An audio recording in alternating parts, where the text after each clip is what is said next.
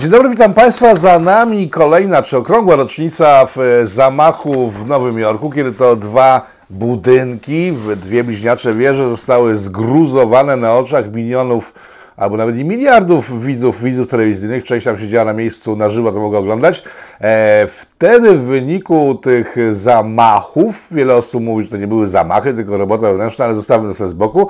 E, Ameryka, prezydent amerykański ówczesny George Bush, dobrze mówię, junior, on tak miał chyba na imię, że to był George, e, wypowiedział wojnę terroryzmowi. No i właśnie ta wojna chyba się skończyła w tym roku, dwadzieścia lat później, bo w zajęcie Afganistanu, które było początkiem, preludium e, do tej wojny w, z terroryzmem, e, skończyło się wyjściem z Afganistanu przez Amerykanów. No i dwadzieścia lat minęło i zastanawiamy się chyba wszyscy, co właściwie się wydarzyło w ciągu tych dwudziestu lat, bo rzeczy się działo mnóstwo tak naprawdę. Był Afganistan, Irak, destabilizacja całego Bliskiego Wschodu, a jeżeli Bliski Wschód i klimaty islamsko-podobne, to Jan Wójcik, Euroislam. Witam Pana. Dzień dobry Panu, dzień dobry Państwu. Co się stało w ciągu tych dwudziestu lat? Bo dwadzieścia lat temu sytuacja na świecie wyglądała no taką, no, stagnacja trwała, tak? Te wszystkie reżimy bliskowschodnie funkcjonowały w najlepsze. Był Saddam Hussein, był Kaddafi, e, wielowiekowe dyktatury, które no, zaprowadzały porządek w tamtej okolicy. Była Al-Kaida, już wtedy była, była dość znana, w sensie w wyniku tych zamachów głównie stała się znana. E, dziś już nie ma ani Kaddafiego, ani, ani Saddama Husseina. Co jest na miejscu? Co się zmieniło? No, krótko tak opowiedzieć o dwudziestu latach to, to będzie zbyt krótko, natomiast e, podjęliśmy wojnę z terroryzmem, właściwie Stany Zjednoczone tak to określiły i zaczęły zwalczać te ugrupowania tak naprawdę islamistycznego terroryzmu, bo ta nazwa, którą przyjęły Stany, była trochę powodowana poprawnością polityczną, trochę powodowana tym, że nie chciano urazić sojuszników potencjalnych, trochę powodowana tym, że przyjęto taką nomenklaturę policyjną wobec zwalczania terroryzmu, czyli przyjęto mm, te, te same nazwy, jak mamy wojnę z narkotykami, wojnę z cyberprzestępczością, no to zaczęto walczyć z terroryzmem, no ale użyto środków militarnych, więc yy, błędem definicyjnym było błąd definicji wroga. Nie, nie określono wroga jako, jak dzisiaj się już mówi, islamistyczny te terroryzm, islamizm, terroryzm radykalny. Nie wydano walki po prostu całej ideologii. To, co mieliśmy miejsce w czasie zimnej wojny, to, co mieliśmy miejsce w, to, co miało miejsce w czasie drugiej wojny światowej. Więc to doprowadziło do pewnych, moim zdaniem, błędów przez te dwadzieścia lat, o których, jak już zahaczyliśmy o, o, o ten temat, co się wydarzyło, dlatego że yy, po pierwsze, nie skonfrontowano się z państwami, które ten islamistyczny terroryzm wspierały. Tak? Wchodząc do Afganistanu, nie zadbano o to, żeby ograniczyć wpływ Pakistanu na talibów. W związku z tym Pakistan dalej wspierał talibów, dzięki czemu dzi dzisiaj ci talibowie mogli powrócić. Oni praktycznie bez wsparcia zewnętrznego naprawdę nie mieli szans. Oni przetrwali tak naprawdę dzięki Pakistanowi. Nie konfrontowano się z Arabią Saudyjską, z Katarem, które rozsiewały radykalizm w Europie, który później zaskutkował e, wojną w Syrii i, i ściąganiem się tych, tych różnych zagranicznych bojowników do Syrii. Tak samo wspierano na początku te ruchy rewolucyjne przeciwko Asadowi, które były ruchami sunnickimi, były wspierane też przez Katar, Arabię Saudyjską, w nadziei, że usunie się przy okazji Asada i, i Rosję z Syrii, wsparto znowuż wroga, którego nie zdefini- zdefiniowano, czyli islamistyczny terroryzm. Wreszcie w, w tym w dwa tysiące dziesiątym do dwa tysiące jedenastego roku wsparto arabską wiosnę, gdzie wiadomo było, że również e, organizacje islamistyczne dojdą do władzy, bo one miały najszersze poparcie i były najbardziej zorganizowane w tych państwach, co doprowadziło do różnych perturbacji, tak, przywrócenia potem dyktatury w Egipcie, problemu konfliktu w Libii, co szkodzi e, dalej Zachodowi i, i, i właściwie mm, można powiedzieć, że ta wojna z terroryzmem w ogóle nawet nie jest zakończona. Myśmy się wycofali w pewnym momencie na pozycje startowe i zaczynamy jeszcze raz. Ja mam tylko nadzieję, że po tych latach, kiedy już widzę wśród różnych ekspertów, doradców, że używają nazwy islamistyczny terroryzm, że mówią o islamizmie, że Macron mówi o walce z islamskim separatyzmem, to przynajmniej wiemy, z kim walczymy. Mhm. Dosłownie dzisiaj pokazała się informacja w agencjach francuskich mówiąca o tym, że francuskie duże firmy sponsorowały ISIS na początku konfliktu w, w Syrii. A co my zyskaliśmy tym, tym, tym, tym, tym, tym, co się wydarzyło? No bo destabilizacja Bliskiego Wschodu, destabilizacja zawsze jest dobra dla dużych mocarstw, tak? Jeżeli jakiś region się zdestabilizuje.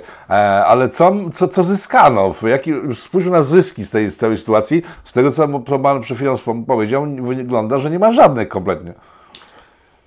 No, nie chciałbym by brzmieć tak defetystycznie, natomiast jeżeli byśmy mieli pomyśleć tak, no, jeszcze nawiążę do tego o, o tych francuskich firmach, co pan wspomniał, to tutaj mówimy o Lafarge, tak, wielkim koncernie cementowym, który utrzymywał swoje fabryki na terytoriach zajętych przez ISIS i się im opłacał za to, żeby mógł przewozić e, surowce i wyroby i, i w ten sposób dochodziło do dofinansowania i to jest duża sprawa, która teraz nabiera rozgłosu. Wcześniej też już była znana. O tym chyba mówiono już w dwa tysiące szesnastym siedemnastym roku. Natomiast co zyskano? Jedną rzecz, o której możemy powiedzieć na pewno na Zachodzie, co zyskaliśmy przez ostatnie pięć sześć lat, nie było poważnego, dużego zamachu. Te zamachy, które są dokonywane na Zachodzie, są zamachami zwykle tak zwanych samotnych wilków. To nie są samotni, samotne wilki, bo one, oni są powiązani z różnymi strukturami, są indoktrynowani, ale, ale to są pojedynczy ludzie, którzy, nie wiem, chwytają za nóż, próbują w jakiś sposób ograniczony zaatakować społeczeństwo zachodnie. Nie ma tutaj takich zamachów, jakie znaliśmy z Madrytu, z Londynu, z no, World Trade Center, czy z Paryża w dwa tysiące piętnastym roku, kiedy jeszcze ISIS było u, szczyt, u szczytu potęgi. Więc to jakby w takim wewnętrznym, na wewnętrznej naszej arenie, tak, na, w, na, w naszym, naszym środowisku wewnętrznym jest to osiągnięcie, że, że w jakiś sposób ten, to zagrożenie wielkich ataków zostało zminimalizowane. No tak, ale jednocześnie w tym czasie na Bliskim Wschodzie zginęło parę milionów cywili, a Amerykanie tracili tysiące żołnierzy rocznie, także to nie jest tak, że zaoszczędziliśmy życia jakiś w ten sposób, tylko wręcz przeciwnie. Wywołała się sytuację, w której Bliski Wschód no, niechętnie spoziera w kierunku Europy Zachodniej i Stanów Zjednoczonych, no bo de facto przynieśliśmy im masakrę, bo to są miliony cywilów w ciągu tych dwudziestu lat, które zginęły w Iraku, w Syrii w in, i w innych miejscach, gdzie wprowadzano demokrację. W pewien sposób mo można powiedzieć, że tak, że, że ginęli tam, giną tam na Bliskim Wschodzie ludzie. Ja w tej chwili odnosiłem się do bezpieczeństwa naszego wewnętrznego i naszych osiągnięć. Jakby tego, co, co uważam, że jest podstawowym działaniem, rząd, obowiązkiem rządów, czyli zapewnić bezpieczeństwo swoim obywatelom. Druga rzecz, pytanie, jakimi środkami to yy, osiągniemy. Natomiast jeżeli spojrzymy na to, kto dokonywał tej masakry tych cywilów, no to nie jest tak, że siły zachodnie dokonywały głównie tej masakry. Oczywiście były tak zwane, jak się mówi, collateral damage, tak? czyli, czyli w momencie ataków dronowych ginęli ludzie niewinni i tak dalej. Natomiast terroryzm, czy terroryści, czy, czy, czy różne ugrupowania re rewolucyjne, one są głównie odpowiedzialne za te śmierci, no bo to one dokonują w większości zamachów. Czy destabilizacja, która na to wpłynęła w Iraku, bo o Afganistanie to nie chcę mówić, bo w Afganistanie i tak się to, toczył konflikt już o, od lat. Tak? Zachód nie, wko, nie wkroczył do zupełnie bezpiecznego, spokojnego państwa. Natomiast jeżeli mówimy o destabilizacji w, w Iraku, no to też pamiętajmy, że Irak był rządzony przez dyktatora, który dyktator też miał swój zwyczaj czasami upuścić krwi sporej ilości ludziom. Więc to nie, to nie jest tak, że Zachód nagle po prostu przyszedł i zniszczył dobrze poukładane, spokojne państwa. No ale też tak nie do końca jest, bo przecież pokazuje to Libia. Właśnie ja będę się jednak upierał, bo byli tam dyktatorzy. Oni mieli swoje na sumieniu, współpracowali z Zachodem, co jest, co jest wszystkim najciekawsze i w chwili, kiedy zaczęli współpracować z Zachodem, nagle okazało się, że są do zdjęcia, tak? Kaddafi, jaki by nie był, wprowadził w kraju porządek i prosperity, tak? Tam były plany i działania, to nie były plany, to były wdrażane różne, różne pomysły. Sahara stała się zielona, ludzie, ludzie nie chodzili głodni i tak dalej, i tak dalej. W efekcie wejścia demokracji ten kraj jest po prostu krajem upadłym i tam toczy się jedna wielka rzeź. Także gdybyśmy jako Zachód nie wkroczyli na tamten teren z pomysłem szerzenia demokracji, ci ludzie by nie zginęli w, taki, w, ta, w, ta, w, ta, w takich liczbach. Także ja myślę, że trzeba to wziąć na, na, na, na siebie i nie dziwić się później, że no, islamiści nas nie lubią, tak? No bo jeżeli podpaliliśmy im domy, zniszczyliśmy im państwa, to oni nie mieli wyjścia, musieli się zradykalizować, nawet najbardziej spokojni ludzie, czego przykładem jest właśnie Irak, gdzie spokojni ludzie, którzy wcześniej nie brali udziału w żadnych, tych, w żadnych zadymach polityczno-militarnych, przystąpili do ISIS i w finale był duży kłopot z odzyskaniem terenu. Zresztą do dzisiaj chyba nie jest odzyskany tak naprawdę. Motywacje przystępowania do organizacji terrorystycznych są różne. Niektóre są, tak jak pan mówi, motywacje tego z powodu, że ktoś, no, no, toczy się konflikt i lu- ludzie przystępują do tego w imię jakiejś zemsty, ale też motywacje przystępowania do terroryzmu to jest ideologi- zideologizowanie. No, islamiści te, czy, czy terroryści islamscy nienawidzili nas jakby już wcześniej z Zachodu. Są, są pisma różnych ideologów, które powstały w latach trzydziestych, w latach pięćdziesiątych, gdzie Zachód jest demonizowany. No, oczywiście tam mieliśmy jeszcze do czynienia z kolonializmem, imperializmem i tymi zarzutami, natomiast yy, no, jakby sama ideologia islamistyczna zakłada dominację wersji politycznego islamu na świecie, więc zakłada też również podporządkowanie Zachodu, więc zakłada konflikt. Kolejną rzeczą, do której tu się warto odnieść, oczywiście Libia, która zaczęła się tak naprawdę z powodu Francji, która naciskała w NATO na interwencję w Libii, i dzisiaj mówimy o różnych motywacjach. Nawet zarzucane są takie motywacje, że Sarkozy próbował ukryć pożyczki Kaddafiego dla swoją kampanię i takie pojawiają się komentarze. To tam nie przyniesiono demokracji, tam przyniesiono konflikt, tam demokracji tak naprawdę nie było. Może teraz e, z czasem uda się ją zro- zbudować, tak? Bo wszyscy już są. To jest też taka teoria, że czasami organizacje, różne przeciwstawne strony muszą być zmęczone konfliktem, żeby siąść do stołu i rozmawiać. I rzeczywiście tak, Zachód popełnił pewne błędy.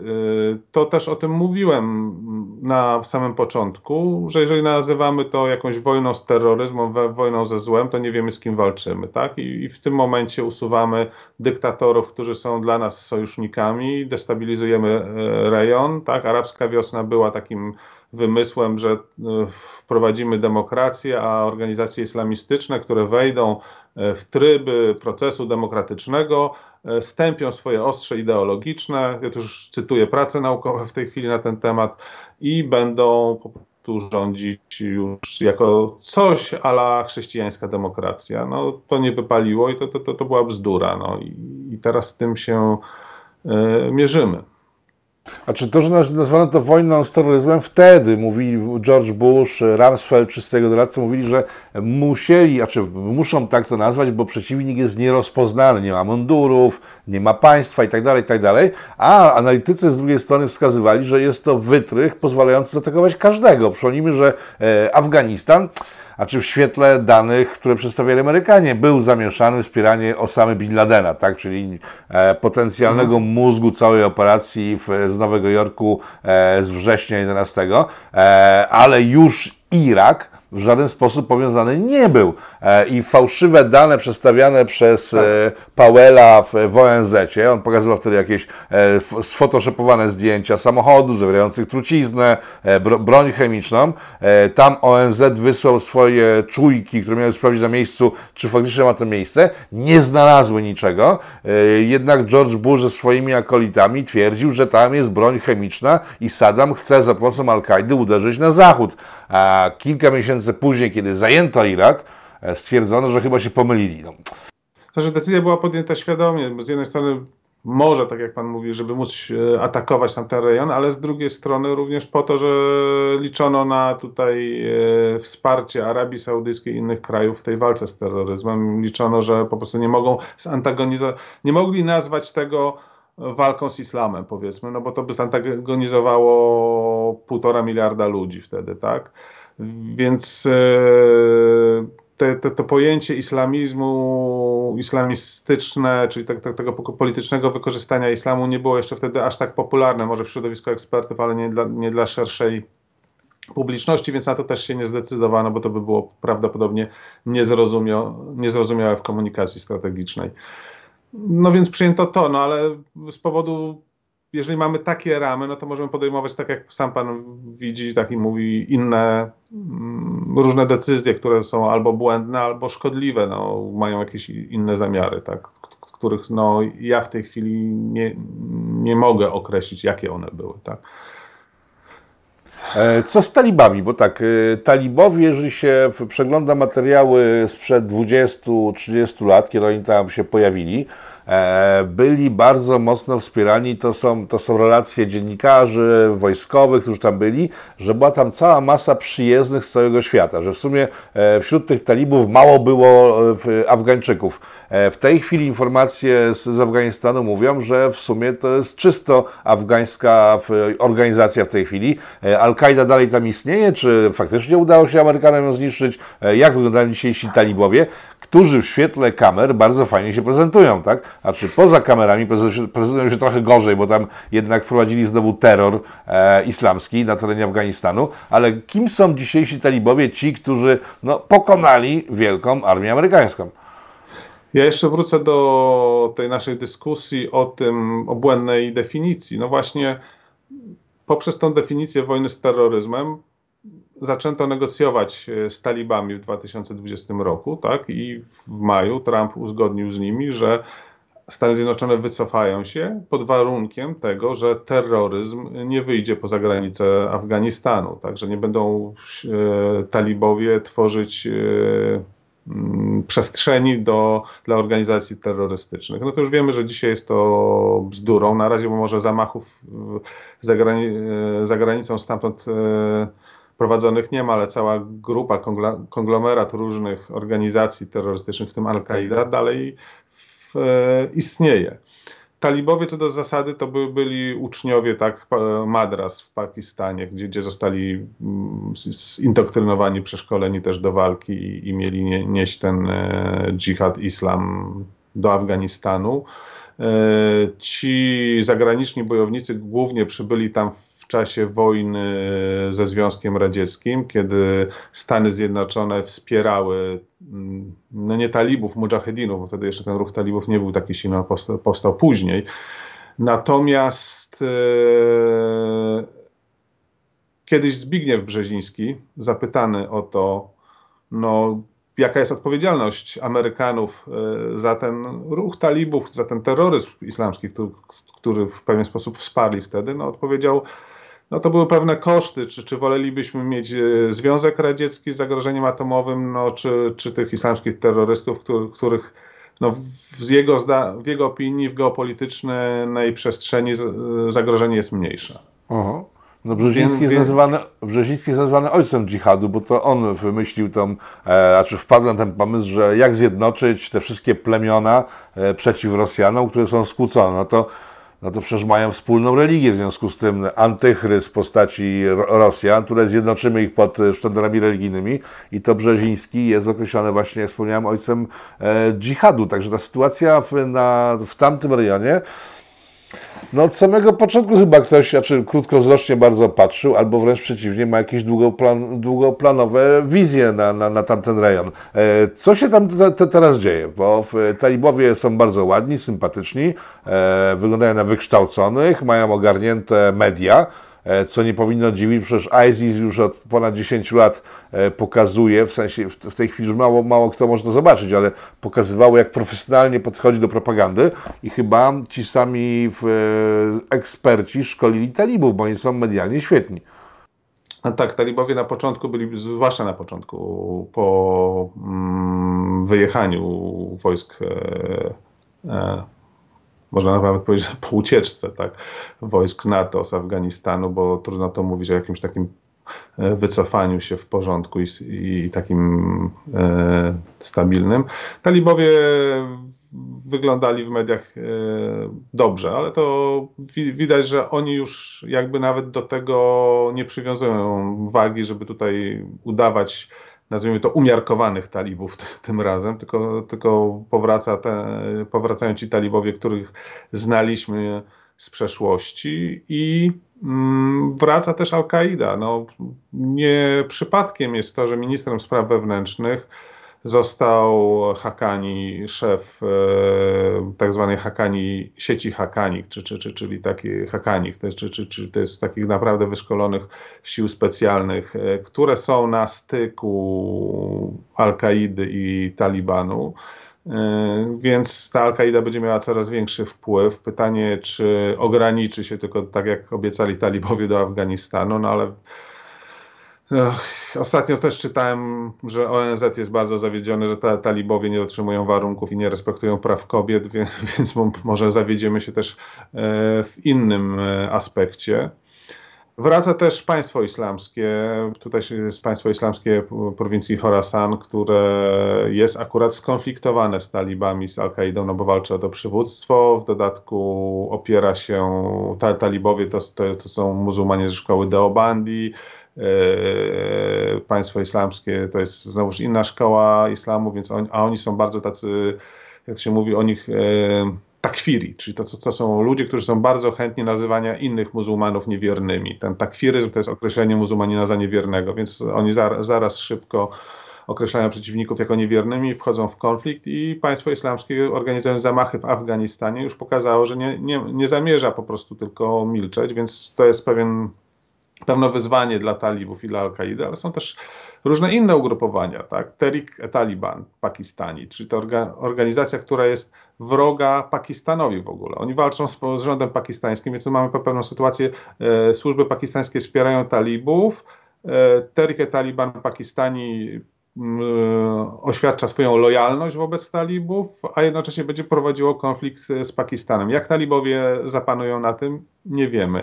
Jest też e, wroga Pakistanowi, ale też innym tutaj sąsiednim państwom, islamski, Islamski Ruch Uzbekistanu. Mamy też problem w relacji z Chinami, bo mamy Islamską Partię Wschodniego Turkestanu albo Islamski Ruch Wschodniego Turkestanu, uznawany przez Chiny za organizację terrorystyczną i walczący o prawa Ujgurów w Chinach. Mamy Lashkar-e-Taiba, organizację, która bardzo często walczyła z Indiami. Mamy Jamaat-ul-Mujahedin Bangladesz, która organizacja skierowaną przeciwko Bangladeszowi, ale też przeciwko Birmie i temu, co Birma robi z ludnością Rohingya. I to są potencjalne już ugrupowania, które mogą, będąc obecne w Afganistanie, mogą prowadzić do destabilizacji krajów sąsiednich i także prowadzić konflikty z tymi, na których talibowie pomoc liczą, bo umówmy się, państwo Afganistan nie ma w tej chwili środków finansowych, idzie zima, grozi głód, bieda, próbują negocjować z Chinami, dostali od nich wsparcie trzydzieści milionów dolarów, czyli prawie tyle co nic i to jeszcze w postaci szczepionek i maseczek, ale próbują negocjować z nimi możliwość kontynuowania rurociągu, który jest, biegnie na północy Pakistanu i do Iranu. Próbują negocjować również włączenie się w ten szlak jedwabny. No pytanie, jak oni ograniczą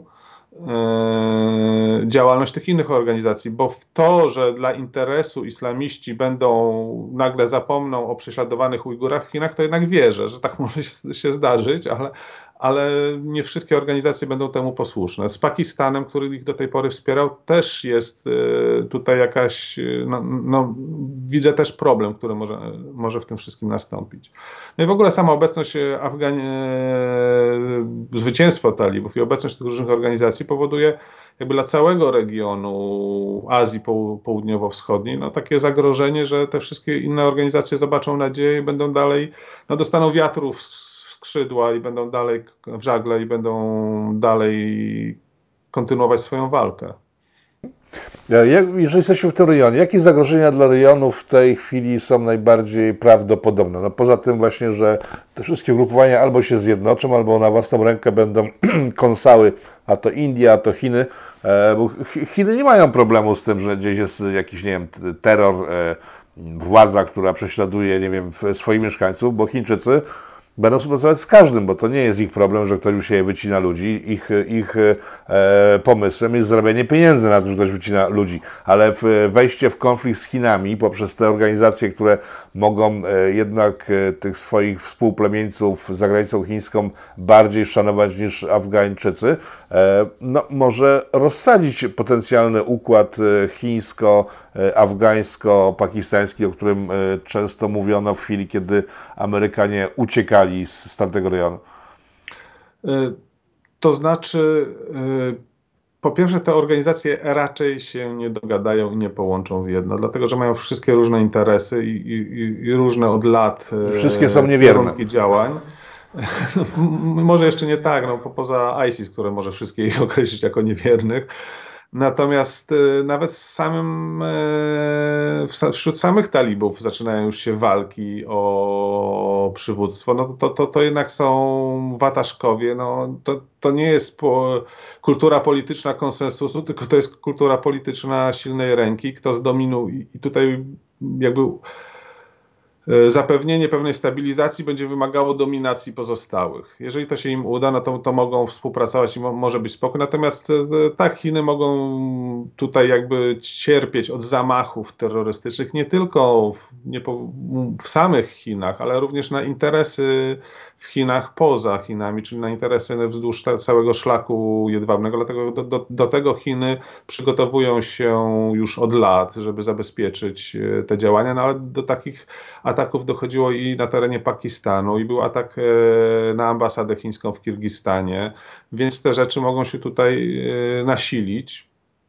Mm, i pytanie, czy Taliban zostanie uznany przez Chiny jako rząd, organizacja, która będzie, jest w stanie kontrolować tych terrorystów i chce e, kontrolować, czy będą no, jakby podejrzenia, że sekretnie dalej się wspiera Te, te organizacje.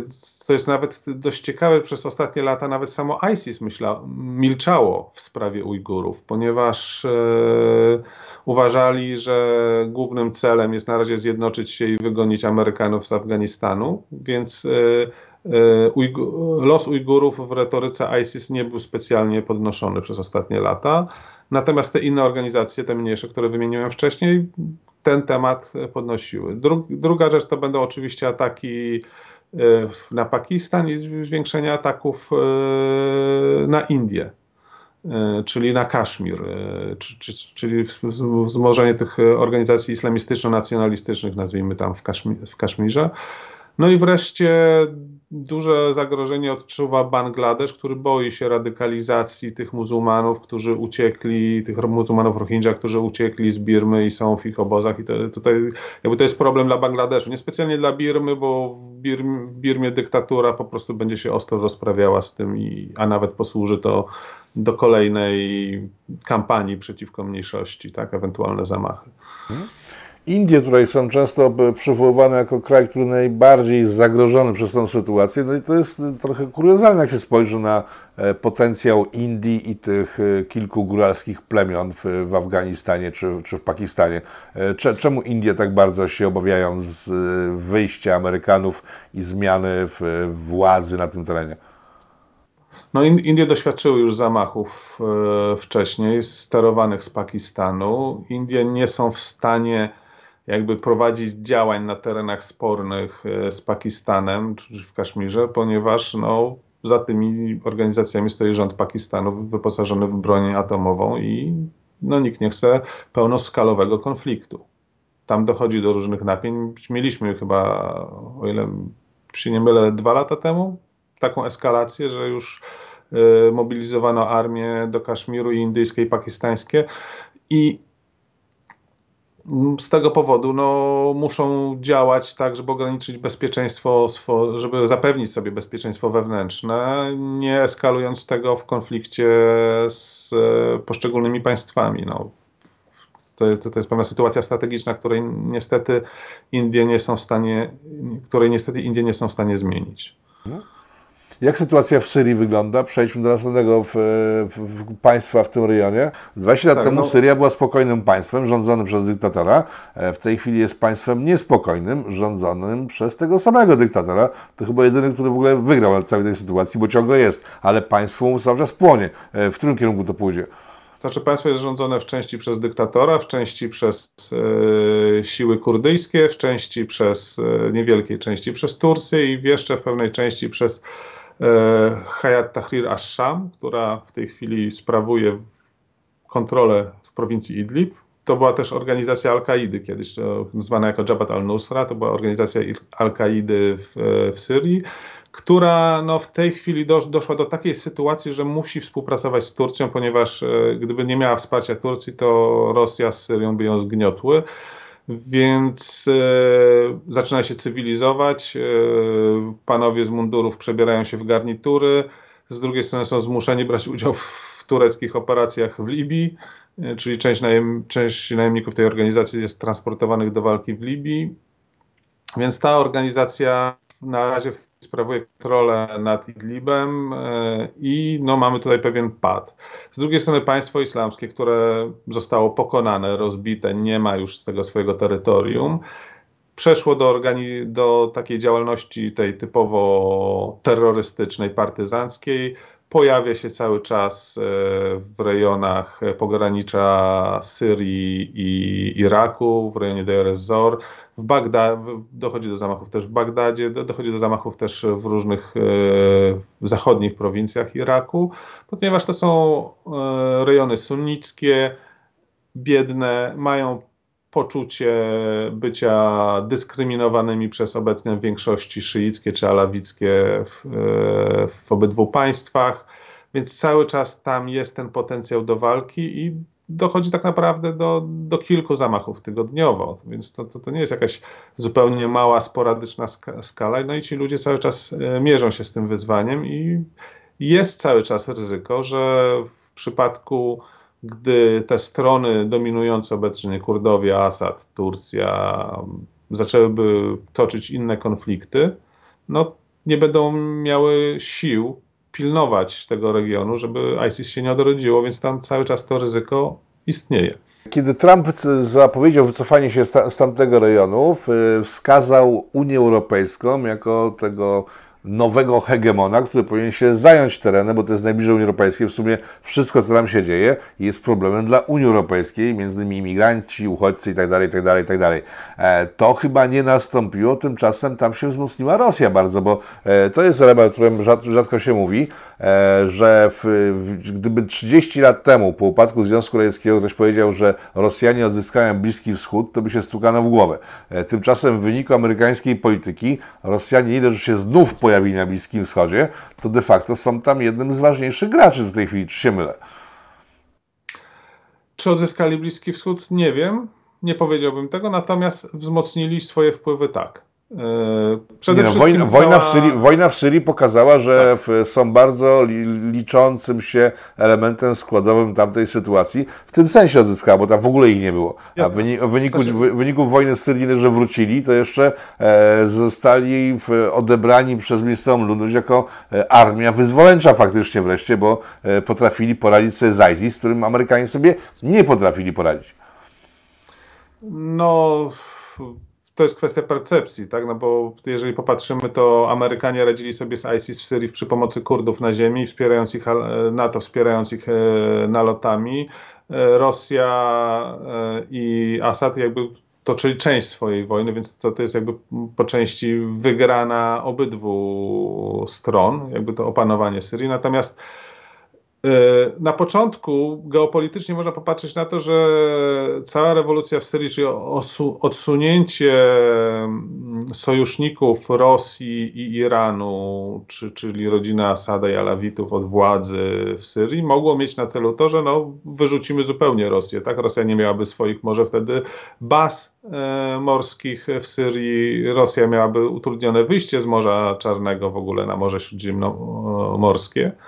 No ale to się nie udało i Rosja wróciła tutaj do Syrii na pewno mocniejsza, tak? Bo, ponieważ Asad został o wiele bardziej uzależniony od pomocy Rosji. On już nie ma takiego, takiej swobody grania, bo wie, że bez Rosji zupełnie jego nie będzie. Druga rzecz, która wydarzyła się w rejonie, jeśli chodzi o Rosję, no to Turcja w pewnym momencie zaczęła rozmawiać z Rosją na temat zakupu mm, rakiet o, obrony przeciwlotniczej. Wydarzyło się to po puczu, który, o który został oskarżony wspieranie Fethullah Gulen, który mieszka i ma schronienie w Stanach Zjednoczonych, więc czasami niektórzy analitycy mówią, że no, to powodowało Erdoğanem, że zdecydował się na zakup tych baterii z Rosji. Co, po, co powoduje, że, że wpływ Rosji na Turcję jest coraz większy. Kolejną rzeczą, gdzie Rosja tutaj poczyniła postępy, to jest zaskakujące, jest Arabia Saudyjska. Znaczy, te postępy są dopiero postępami początkującymi, ale w obliczu wycofania się Stanów Zjednoczonych z Afganistanu i tego, że Amerykanie już tak nie gwarantują sojusznikom bezpieczeństwa, praktycznie dogadali się ponad głowami rządu afgańskiego z talibami, Arabia Saudyjska podpisała umowy z Rosją na ewentualne zakupy broni, gdzie Arabia Saudyjska była największym kupującym broń od Stanów Zjednoczonych, była ich największym klientem, więc to jest dość ciekawe. I teraz Egipt również zastanawia się, czy nie kupić broni od Rosji, ponieważ ze względu na demokrację i łamanie praw człowieka Joe Biden zastanawia się, czy nie, przy, nie wstrzymać wsparcia dla Egiptu sto trzydzieści milionów dolarów w postaci uzbrojenia. Więc jakby ta Rosja rzeczywiście gdzieś tutaj zdobywa przyczółki, umocniła się, moc, mocna jest w Syrii, a w innych miejscach zdobywa przyczółki i to nie jest jakby z punktu widzenia NATO bezpieczne. Hmm. Coś, co przyniosło to dwadzieścia lat, to chyba upadek wizerunku Stanów Zjednoczonych, bo dwadzieścia lat temu, e, kiedy się dzisiaj ogląda materiały z tamtego czasu, świat stał po stronie U S A, U S A były dzielne, prężne, e, prezydent wprost mówił, że mamy armię, która zmiecie każdego, kto będzie nam robił pod górkę. Generalnie Stany były, wyglądały, że są po prostu szczytu swojej potęgi, a, a dzisiaj wyglądają na zwitego psa tak naprawdę, no uciekły w sposób, no... Rosjanie też przegrali wojnę w Afganistanie, ale Rosjanie potrafili się wycofać w taki sposób, że zostały zdjęcia pokazujące, jak dumnie czołgi jadą przez most w kierunku, kierunku Moskwy i to nie wyglądało na ucieczkę. To, co zrobili Amerykanie wizerunkowo, to jest totalna ucieczka. Polityka Bidena, który powoduje, że nawet sojusznicy zaczynają kupować broń u Rosjan, no też nie wpływa lepiej na, na, na, na wizerunek U S A. Rzućmy okiem na U S A. Co one zyskały, a co straciły przez te dwadzieścia lat? Po pierwsze, jeżeli mówimy o tym, co U S A zyskało i straciło, tak, to nie jesteśmy w stanie mówić o tym bez e, całego układu geopolitycznego, tak, bo utrata potęgi U S A, tej roli hegemona, policjanta światowego, wiąże się również z e, ogromnym wzrostem znaczenia Chin. I dzisiaj Stany Zjednoczone bardzo wiele swoich działań podporządkowują y, konkurencji z, Chinam, z Chinami w wymiarze gospodarczym, ale także w wymiarze bezpieczeństwa i zabezpieczenia przepływu towarów y, na Pacyfiku i, i, i swoich sojuszników tam. Więc być może nawet ta decyzja o wycofaniu się z Afganistanu jest tym podyktowana, no ale powoduje to wahania sojuszników, czy my w jakiś sposób też nie zostaniemy w W ten sposób potraktowani, dlatego że nie tylko dogadano się z talibami ponad głową rządu afgańskiego, ale również Kurdowie zostali zostawieni sami sobie naprzeciwko Turcji, chociaż to była trudna, trudna sytuacja do wyboru, bo Turcja jest sojusznikiem w NATO, więc kogo by mieli tutaj Amerykanie wspierać. Natomiast no, odwalili robotę na ziemi, to oni ponosili głównie straty ludzkie, a potem zostali no, jakby sami do, do skonfrontowania się z, z Turcją, która chciała zagarnąć część terytorium Kurdów w północnej Syrii, żeby zapewnić, jak Turcja twierdziła sobie, bezpieczeństwo granic. Więc jest to utrata, utrata na pewno wizerunkowa tego hegemona. Amerykanie już widać, że powoli zaczynają akceptować, że świat się staje wielobiegunowy. Na razie prawdopodobnie dwubiegunowy, bo są Chiny i Stany Zjednoczone. Rosja i Unia Europejska są raczej junior partnerami w tym wszystkim ze, ze względu na, na, na swoje ograniczone możliwości. I to jest podstawowa utrata tego, co Amerykanie stracili. Stracili też ogromne pieniądze, które wydali na obydwie wojny, i w Iraku, i, i w Afganistanie. Te pieniądze mogły być przekazane, no, spożytkowane w inny sposób, tak? czy, czy, czyli gospodarczo, czy, czy, czy, czy, czy no, na, na rozwój społeczny, bo przecież sytuacja w Stanach Zjednoczonych jest też e, wewnętrzna, nie jest do końca różowa, tak? No, bo, bo to jest jakaś e, ogromna liczba osób żyjących poniżej granicy biedy, problemy z, też z, z imigracją w stan, samych Stanach Zjednoczonych i tak dalej, więc Więc nie, nie widnieją to teraz jako taki model sukcesu i model państwa, które, którego, które chciano naśladować coraz, w coraz mniejszym stopniu. No, jeżeli popatrzymy na to, na taki odbiór społeczny, to dwadzieścia lat temu American Dream to, to było coś, nie? Dzisiaj...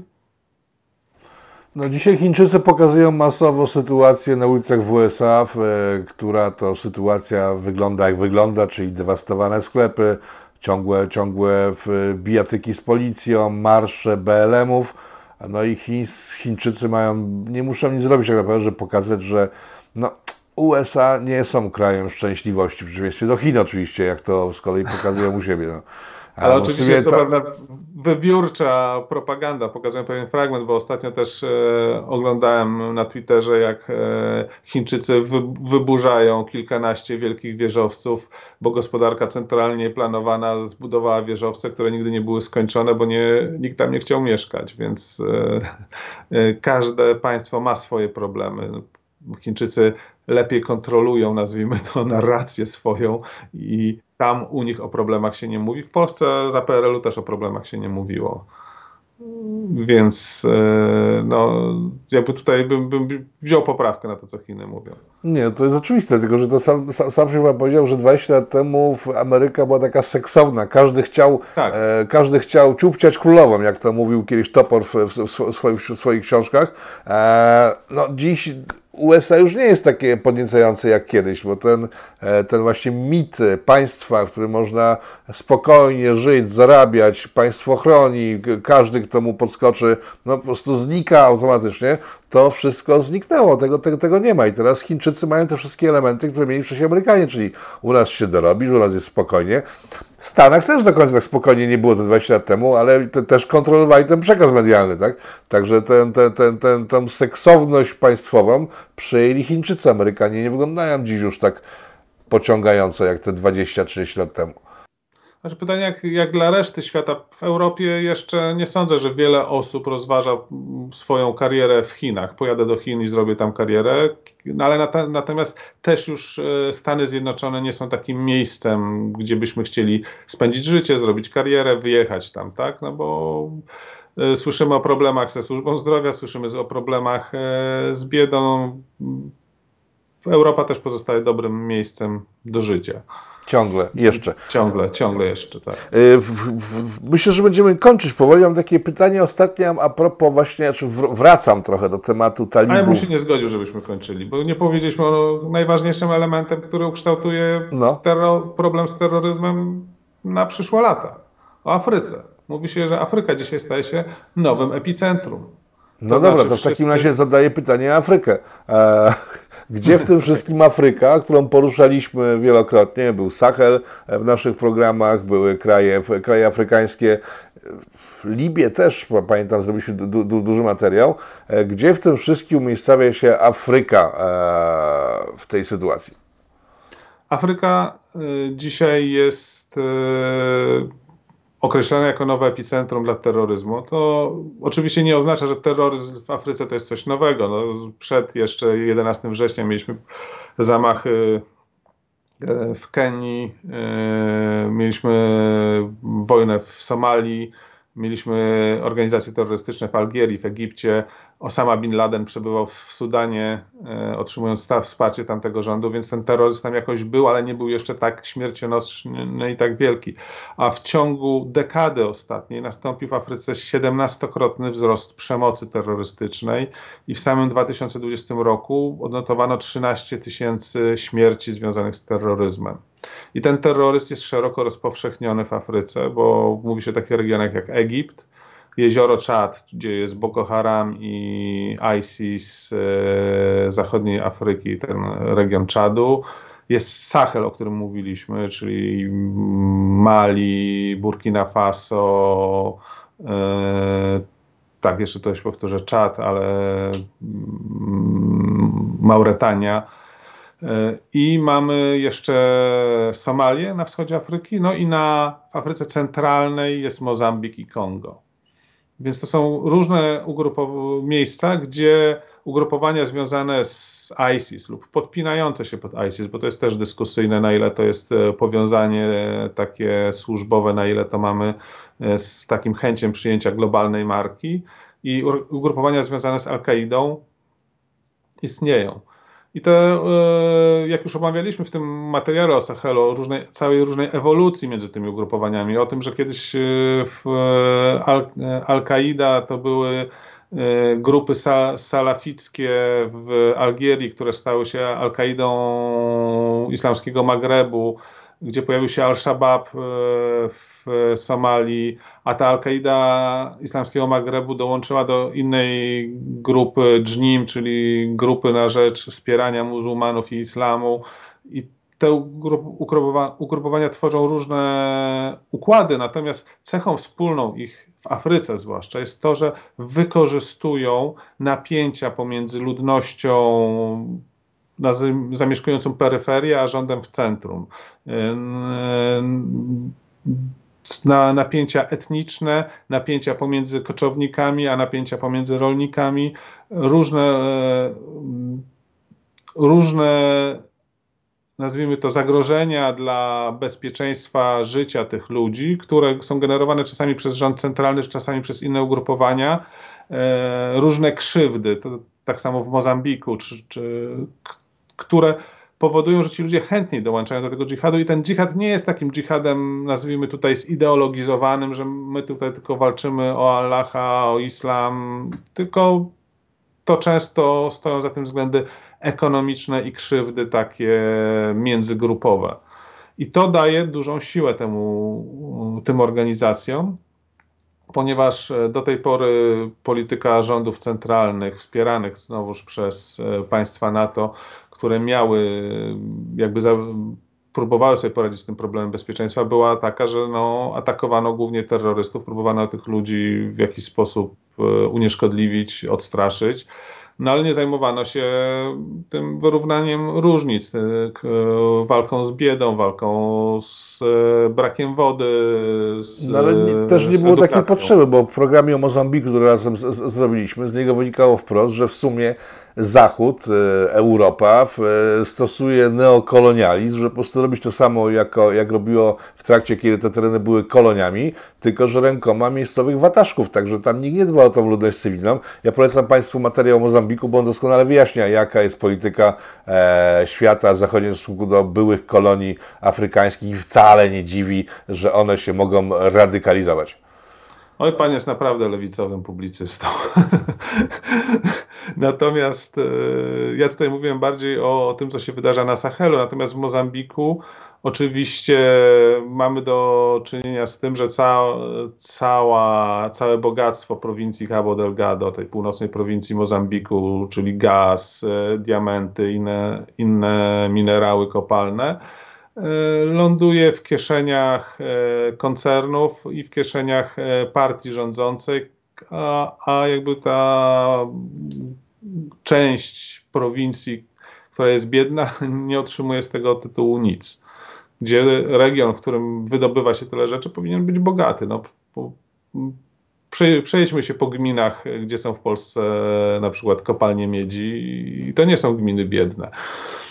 Więc No więc nie, nie wiem, czemu, czemu moja lewicowość w tym momencie jest poruszana, no bo fakty są takie, że jeśli oni, nie, znaczy my, Europa, Zachód, nie zadbamy o otoczenie miejsc, w których wydobywamy cenne dla nas rzeczy, to to otoczenie no, zapuka do naszych drzwi z bronią w ręku i wtedy będziemy się dziwić, dlaczego w Paryżu znów ktoś się wysadził przy okazji zabijając, nie wiem, pięćdziesiąt tysięcy osób na stadionie. Także to, to myślę, że kwestia czystej logiki, a nie lewicowości. Nie, nie, lewicowości. nie to, jest, to jest w pełni kwestia czystej logiki. Śmieję się dlatego, że to był do tej pory taki dyskurs lewicowy, że imperialny Zachód drenuje z, ze złóż, zamienił kolonializm na imperializm i, i drenuje ze złóż te, te regiony. No, no ale w jaki sposób? No, no prawda jest taka, że nawet jeżeli przyjeżdżają koncerny wydobujące, wy, wydobywające gaz ziemny do Mozambiku, które nie mają odpowiedniej kadry w Mozambiku, żeby ich zatrudnić, to ściągają ludzi z zewnątrz, tak, z innych państw. No i w tym momencie no, ci ludzie złamanego grosza nie widzą ostatecznie. Jeżeli my za, nie zadbamy oczywiście o to, żeby oprócz zapewnienia bezpieczeństwa na początku, zapewnić jakiś podział tych dóbr, żeby to, te pieniądze nie lądowały w kieszeniach dyktatorów, no to w pewnym momencie dojdzie do takich, a nie innych reakcji ludzi biednych, zwłaszcza wobec narastającej demografii, gdzie tych biednych ludzi jest coraz więcej. I tak jak pan powiedział, na końcu zapukają do naszych drzwi w postaci na przykład chociażby imigracji, z którą walczymy, więc no ten cały problem jest dość złożony. No, Afganistan, się... pokazał, Afganistan pokazał, jak to, jak to wygląda, bo w Afganistan, w Afganistan wpakowano miliardy dolarów, po prostu grube miliardy dolarów, tylko że wpakowano je w kieszenie miejscowych wataszków. Były te filmy pokazujące, jak oni żyli pod rządami amerykańskimi, tam złoto kapało w sufitów, tymczasem ludzie poza ich kręgiem zainteresowania po prostu nie mieli co jeść. Także to pokazuje, jakie błędy popełnia Zachód. W sumie nie popełnia żadnych, nie wchodząc tam, ale kiedy tam wchodzi, nie znając miejscowej kultury, opiera się na ludziach. Co ciekawe, w Afganistanie tam w, w rządzie w proamerykańskim byli ci sami ludzie, którzy trzydzieści lat temu byli w rządzie prosowieckim. Także a, tam się te elity nie wymieniły na nowe, tylko w te stare elity wpakowano pieniądze, skorumpowano je. No i nie było w, żadnego oporu, kiedy wchodzili talibowie, bo ta ludność nie miała żadnego interesu w tym, żeby bronić e, demokracji, która zabrała im możliwość normalnego funkcjonowania. No powiem tylko tyle, że właśnie kończymy duży raport w, naszym, w naszej fundacji Instytut Spraw Europejskich na temat Afganistanu, gdzie Grzegorz Lindenberg pisze na temat tego, co udało się zrobić w Afganistanie. Podnieść edukację, podnieść, wydłużyć życie, podnieść poziom zarobków, P K B per capita. Pewne rzeczy się udało zrobić, natomiast jego tezy, które już widziałem, które wynikają z tego raportu, to są dwie. Jedna rzecz to po pierwsze nie ma co startować do takich państw z wprowadzaniem demokracji, tymi szczytnymi wszystkimi ideami, bo najpierw trzeba za, zadbać o stabilizację i pewną dystrybucję tych dóbr. A druga rzecz, no wycofanie z Afganistanu było tylko kwestią naprawdę polityczną, ponieważ ani, tyle, ani tylu Amerykanów już w ostatnich latach nie ginęło. Ca, cała walka taka na ziemi była bardziej sprowadzona, złożona w ręce tej armii afgańskiej. I no, jak już zaczęliśmy, to może należało dobrze skończyć. No patrząc na pomysł wprowadzenia demokracji gdziekolwiek w chwili, kiedy ona na zachodzie Europy i w Stanach przestaje de facto działać, bo a, decyzje podejmowane są ponad głowami społeczeństw i ta demokracja jest tylko coraz bardziej fasadowa, no nie dziwne, że w rejonach, w których ludzie są trochę mniej w, w rozwinięci cywilizacyjnie, to w ogóle nie działa. E, czy to wszystko, co dzisiaj mogliśmy przedstawić widzom, czy, czy jeszcze coś należy dodać do tej, tej, do tej układanki? Myślę, że moglibyśmy jeszcze dużo więcej, ale może to zostawimy na następny materiał. Dobrze. Dziękuję bardzo Państwa. Moim gościem był Pan Jan Wójcik z euroislam kropka p l. Zapraszam na kolejne nasze spotkania, bo faktycznie listę mamy o wiele dłuższą, tylko że godzinny, myślę, program tutaj tak jest dość dużo, w związku z tym podzielimy to na kilka części. Do zobaczenia. Bardzo Panu dziękuję. Dziękuję panu i dziękuję państwu za wysłuchanie.